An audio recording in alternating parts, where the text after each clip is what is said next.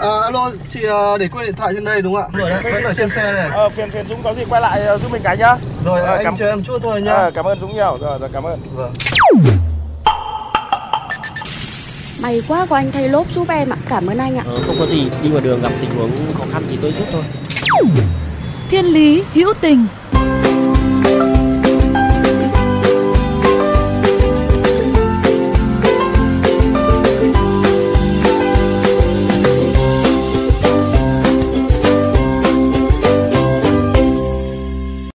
Các bạn thân mến, chúng ta đang gặp lại nhau trên nẻo đường thiên lý để lắng nghe những câu chuyện hữu tình. Khi những người thực hiện chương trình chúng tôi tiếp cận các câu chuyện từ quý vị thính giả gửi về, những câu chuyện lượm nhặt trong cuộc sống, chúng tôi nhận ra một điều rằng có rất nhiều câu chuyện đẹp, có những dáng vẻ rất đặc biệt, rất riêng. Cũng có rất nhiều những câu chuyện đẹp có ý nghĩa và hình dáng tựa như nhau, nhưng giá trị đem lại thì vẫn rất đặc biệt mà không hề thay đổi. Câu chuyện hôm nay sẽ là một câu chuyện như vậy.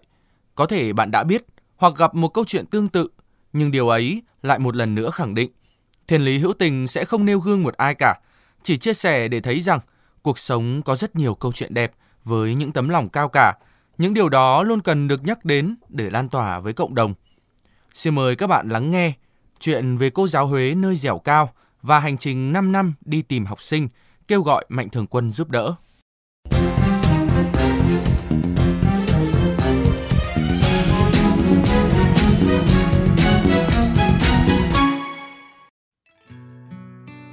Câu chuyện hôm nay bắt đầu bằng một tiếng gió rít trên một cung đường quanh co uốn lượn, nhiều đá cục và khó đi.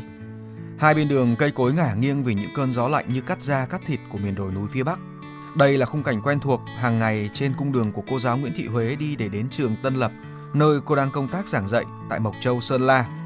Cô Huế cho biết, từ tháng 11 năm 2015, cô được phân công về công tác tại trường Trung học cơ sở Tân Lập, nay là trường tiểu học và Trung học cơ sở Tân Lập, xã Tân Lập, huyện Mộc Châu, tỉnh Sơn La. Khi mời tiếp cận nhận lớp, cô thấy có câu chuyện đặc biệt quá, mà theo như cô kể là lúc đấy cô gặp một em học sinh lớp 6. Cô lầm tưởng là em học sinh đó ngượng ngùng bẽn lẽn khi gặp cô giáo mới, cho đến khi em bảo em lạnh quá, cô mới chạy lòng. Ngay sau khoảnh khắc đó, cô đã nghĩ mình cần phải làm điều gì đó với suy nghĩ đơn giản. Nếu không đủ ấm thì làm sao các em có thể chuyên tâm học hành? Và thế là từ câu chuyện nhỏ ấy, hành trình 5 năm cô đi tới từng nhà, chụp ảnh, quay phim các hoàn cảnh khó khăn, rồi kêu gọi các mạnh thường quân hỗ trợ về quần áo, sách vở, vật dụng cá nhân bắt đầu.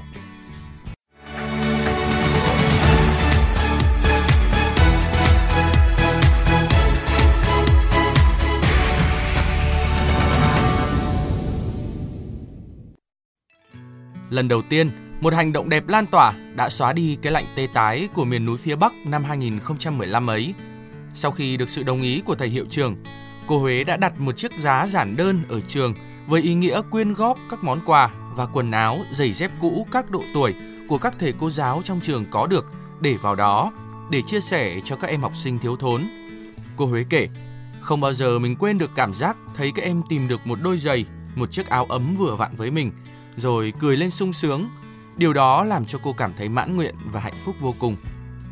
Dần ra, niềm vui của cô tưởng chừng cứ đơn giản như vậy tiếp diễn. Cho đến khi có một học sinh lớp cô chủ nhiệm mẹ mới mất. Em đòi bỏ học và cô nhất quyết khuyên bảo tìm cách để em được đến trường. Vấn đề lúc đấy khiến em quyết định bỏ học, đó là vì em phải trở thành trụ cột của gia đình, kiếm tiền nuôi ông bà già yếu. Cô chia sẻ câu chuyện với hy vọng tìm được giải pháp thì bất ngờ nhận được một sự trợ giúp của một mạnh thường quân. Một câu lạc bộ đến từ Ninh Bình đã giúp đỡ được hoàn cảnh của em. Thế là từ đó, bên cạnh là một cô giáo, cô có thêm một công việc nữa ngoài giờ, đó là đến nhà các em nhỏ có hoàn cảnh khó khăn, chụp ảnh lại để chứng minh và kêu gọi các mạnh thường quân giúp đỡ cho các em được đến trường. Cô Huế chia sẻ, trường tôi còn có nhiều học sinh cũng có hoàn cảnh khó khăn lắm. Vì vậy tôi đã kết hợp với các thầy cô giáo chủ nhiệm ở các lớp khác đến từng nhà các em để xác minh, tìm hiểu, từ đó làm cơ sở để kêu gọi các mạnh thường quân ở cả trong và ngoài tỉnh hỗ trợ. Mình đến từng nhà, hỏi thăm, chụp ảnh làm bằng chứng, rồi đăng lên các hội nhóm để kêu gọi sự chia sẻ hỗ trợ. Từ đó đã có rất nhiều em nhỏ được đến trường, các mạnh thường quân giờ cũng không nhớ hết để kể. Họ đã trợ giúp rất nhiều, từ tiền, mì tôm, quần áo, sách vở, bút và đều trực tiếp đến chia sẻ cùng với các em.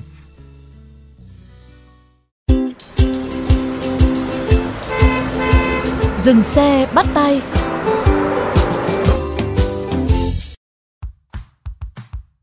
Thưa quý vị, suy nghĩ đầu tiên của chúng tôi khi tìm hiểu câu chuyện này đó là làm như thế nào mà một cô giáo nhỏ nhắn lại đem trong mình một năng lượng lớn đến như vậy. Và liệu rằng có khi nào cô giáo này sẽ cảm thấy quá sức và muốn bỏ cuộc hay chưa? Thế nhưng sự khẳng khái của cô Huế đã làm chúng tôi dập tắt suy nghĩ ấy ngay tức thì. Thực ra thì đối với cái công việc này khi khó khăn lớn nhất đó là khi đi ghi hình và gặp vào trời mưa. Các em có hoàn cảnh khó khăn ấy thì thường thường là các em ở rất là sâu và ở trên cái đỉnh đồi ấy. thì khi mà dẫn đoàn từ thiện hoặc là đi ghi hình ấy, thì chúng tôi phải chống gậy nhiều lúc thì không không không thể nản được tại vì nghĩ các hoàn cảnh của các em như thế thì uh, bất cứ một công việc gì thì cũng có cái sự hỗ trợ của uh, giáo viên chủ nhiệm nữa thì thực ra đối với mỗi một giáo viên thì ai cũng muốn ở cái môi trường tốt nhất tốt nhất có đủ điều kiện trang thiết bị và cơ sở vật chất tốt nhất để phát huy cái năng lực của mình. Nhưng đối với tôi thì điều tôi muốn ở lại thì đó là cái nơi tôi sinh ra và lớn lên. Và tôi muốn góp một phần nhỏ bé của mình để uh, tiếp sức cho các em có hoàn cảnh khó khăn. Làm sao uh, các em đến trường để như các bạn uh, cùng trang lứa.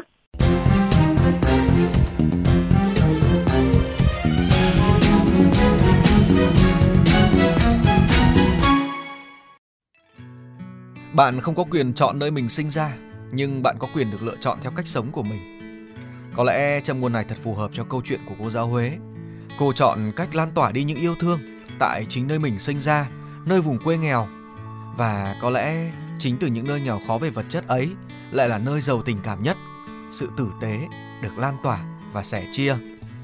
Các bạn thân mến, rõ ràng lòng tốt sẽ chẳng có một hình thù, một mô típ nào cụ thể, cũng không biết thời điểm bắt đầu hay kết thúc. Chỉ biết một điều rằng Lòng tốt sẽ luôn là thứ được lan tỏa và cứ thế nảy nở nuôi dưỡng những điều tử tế tiếp theo. Có thể hôm nay là một em học sinh nghèo được cô Huế kêu gọi giúp đỡ. Những ngày sau sẽ là một cô giáo dạy chữ cho học sinh nghèo, những người từng như mình trước đây. Có lẽ điều mà cô Huế nhận lại ấy chẳng có gì có thể đánh đổi được, bởi đó là sự tử tế, nối tiếp sự tử tế. Hy vọng rằng Thiên Lý Hữu Tình ngày hôm nay sẽ mang tới cho các bạn một câu chuyện bình dị nhưng lại có chứa đựng nhiều suy nghĩ để chúng ta thêm tin và yêu cuộc sống bởi cuộc sống có quá nhiều những điều hạnh phúc đến từ những thứ nhỏ nhoi.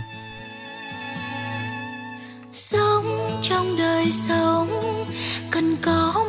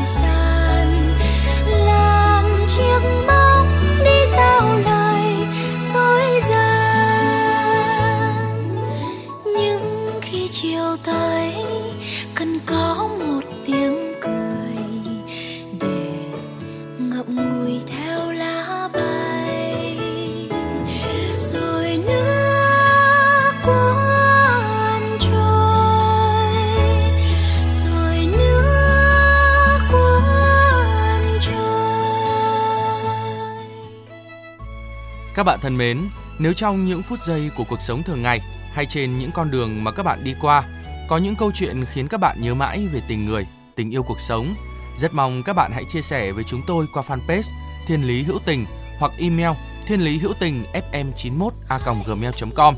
Chương trình phát sóng chiều thứ ba, phát lại chiều thứ năm hàng tuần trên kênh VOV Giao thông. Để nghe thêm hoặc nghe lại chương trình trên các thiết bị di động, thính giả có thể truy cập website vovgiao thông.vn các ứng dụng Spotify, Apple Podcast trên hệ điều hành iOS, Google Podcast trên hệ điều hành Android. Rồi sau đó gõ từ khóa VOVGT, VOV Giao thông hoặc gõ tên các chương trình. Xin chào và hẹn gặp lại.